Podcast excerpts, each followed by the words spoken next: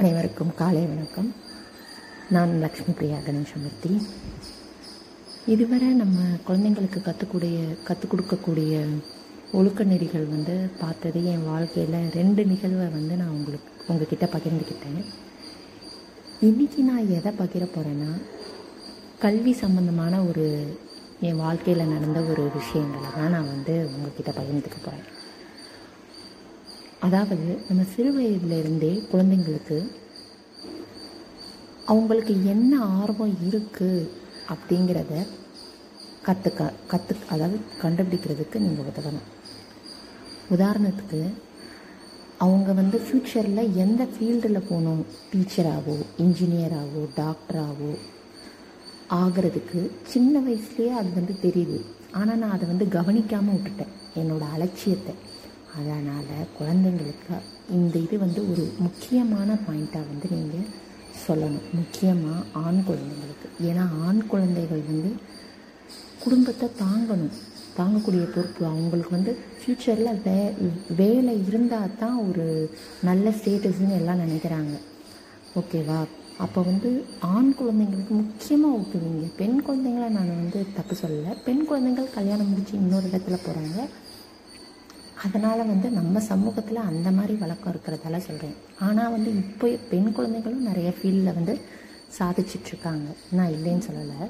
என்னோட கருத்து என்னென்னா குழந்தைங்களுக்கு அவங்களோட க்ரியேட்டிவிட்டி எதில் இருக்குது ஆர்ட்ஸில் இருக்கா? இல்லை வந்து இன்ஜினியரிங்கில் இருக்கா?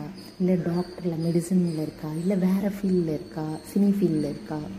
அது மாதிரி சினி ஃபீல்டு ஃபுல்லுமே ஆர்ட்டில் வந்துடும் அந்த மாதிரி வந்து அவங்க வந்து கற்றுக்கிறதுக்கு ஹெல்ப் பண்ணுங்கள் பேரண்ட்ஸு என் வாழ்க்கையில் நடந்த சம்பவம் என்னென்னா நான் சின்ன வயசில் இருந்தே எனக்கு வந்து ஸ்கூலில் நான் எயித்து படிக்கும்போதே மேம் வந்து கிளாஸ்க்கு வரலைன்னா நான் தான் கிளாஸ் லீடர் ஸ்கூல் பீப்புள் லீடரும் நான் தான். என்ன பண்ணுவேன்னா பசங்களுக்கு நான் டீச் பண்ணுவேன். எனக்கு வந்து கொஞ்சம் நான் எயித்து எயித்தில் வந்து ஒரு எனக்கு வந்து ஒரு அருமையான ஆசிரியை கிடைச்சாங்க ஆங்கிலம் படிக்கிறதுக்கு. ஓ அப்போ வந்து எனக்கு வந்து ஆங்கிலத்தில் கிராமரில் ஒரு ஈடுபாடு நல்லா வந்துச்சு.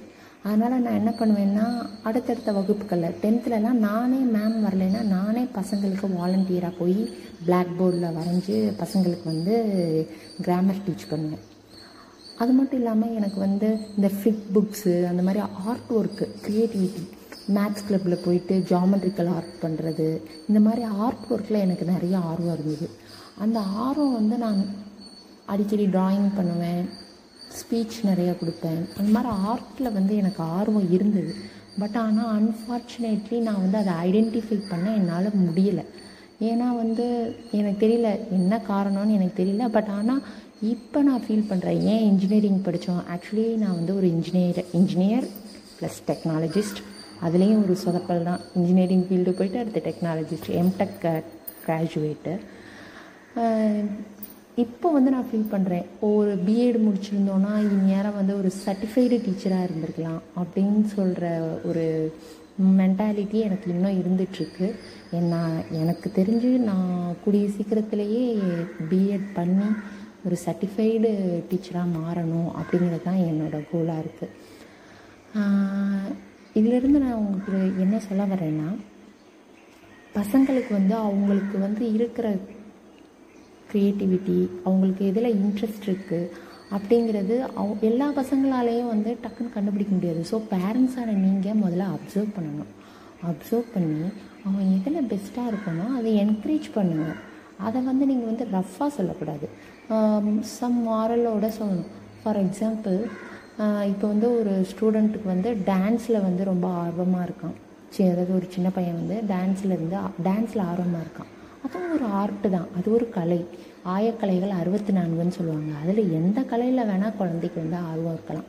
அதனால் அந்த குழந்தைய வந்து சரிடா நீ ஒரு டான்ஸ் இது செய்கிறேன்னு சின்ன வயசுலேயே சேர்த்து விடுங்க. இப்போ வ கற்றவனுக்கு வந்து எதை வேணால் வந்து வல்லவனுக்கு புல்லும் ஆயுதம்னு சொல்லுவாங்க. எல்லா தொழிலும் சமம்தான்.